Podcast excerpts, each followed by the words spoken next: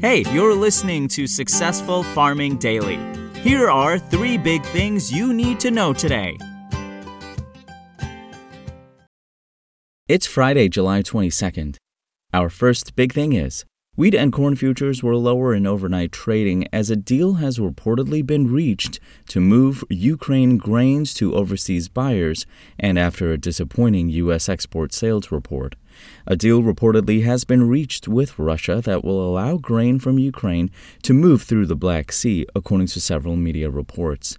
The BBC reported that it will be signed today by officials from Ukraine, Russia, and Turkey, and United Nations Secretary General Antonio Guterres. Grain shipments from Ukraine have been drastically reduced since Russian forces began attacking the country in February.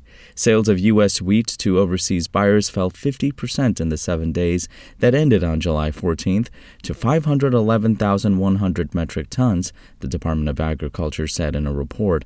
That's also down 10% from the prior four week average. The Philippines bought 110,100 metric tons, an unnamed country took 107,000 tons, Mexico purchased 50,700 tons, and Taiwan was in for 44,700 tons. The total would have been higher, but Egypt, South Korea, and Honduras all canceled orders. Corn sales dropped 43% week to week to 33,900 metric tons, which is down 82% from the average, the USDA said. Japan purchased 87,300 metric tons from U.S. supplies. Mexico bought 38,800 tons. Venezuela was in for 10,200 tons.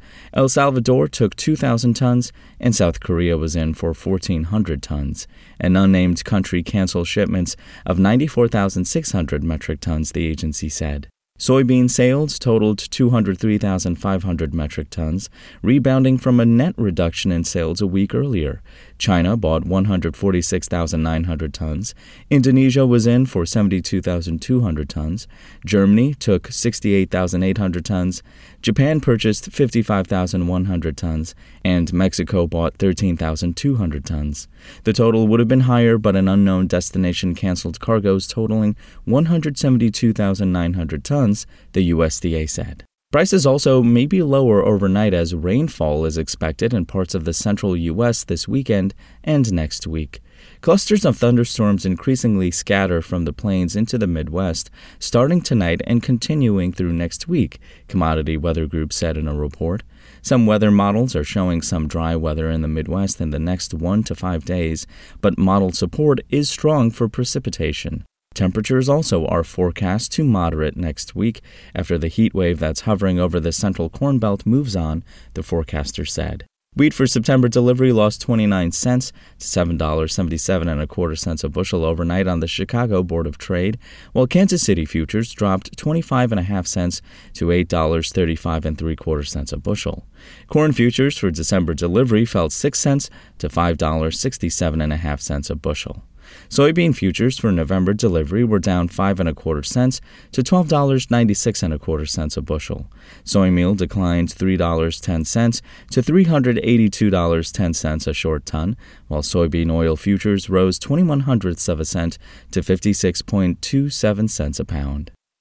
Next up, Beef production jumped to a record in June as overall commercial red meat output increased, according to a report from the U.S. Ag Department. Beef output last month rose to 2.45 billion pounds, a 2% increase year over year, the USDA said. Production in May was reported at 2.29 billion pounds. About 3.04 million head of cattle were slaughtered, up 3% from the same month in 2021, though live weights were down about 7 pounds at 1,339 pounds, the agency said. Pork production rose modestly from the previous year to 2.26 billion pounds in June. Output in May totaled 2.18 billion pounds. Hog slaughter fell 1% to 10.5 million head, and average light weights were up 4 pounds to 288 pounds. Commercial red meat production last month totaled 4.72 billion pounds, up 1% from the same month last year, the USDA said. In May, output was reported at 4.48 billion pounds.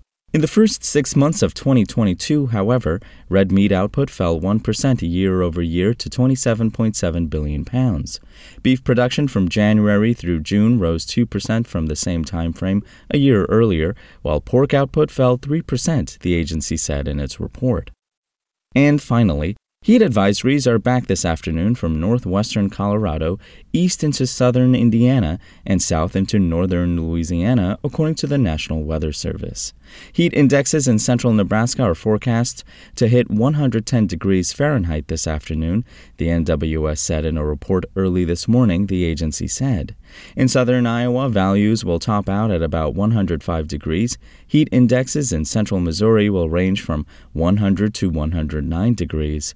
Red flag warnings have been issued in parts of western South Dakota and eastern Wyoming amid extremely dry weather, the NWS said. Winds will be sustained from 15 to 25 miles an hour, with gusts of up to 30 miles an hour, and relative humidity will drop as low as 11%, the agency said. Rain may fall over the weekend in parts of central Iowa. Strong to severe thunderstorms are forecast later Saturday afternoon into Saturday night, the NWS said. The highest severe risk is over northern Iowa, with the main hazards expected being damaging wind gusts and large hail. Thanks for listening. Follow more news on agriculture.com.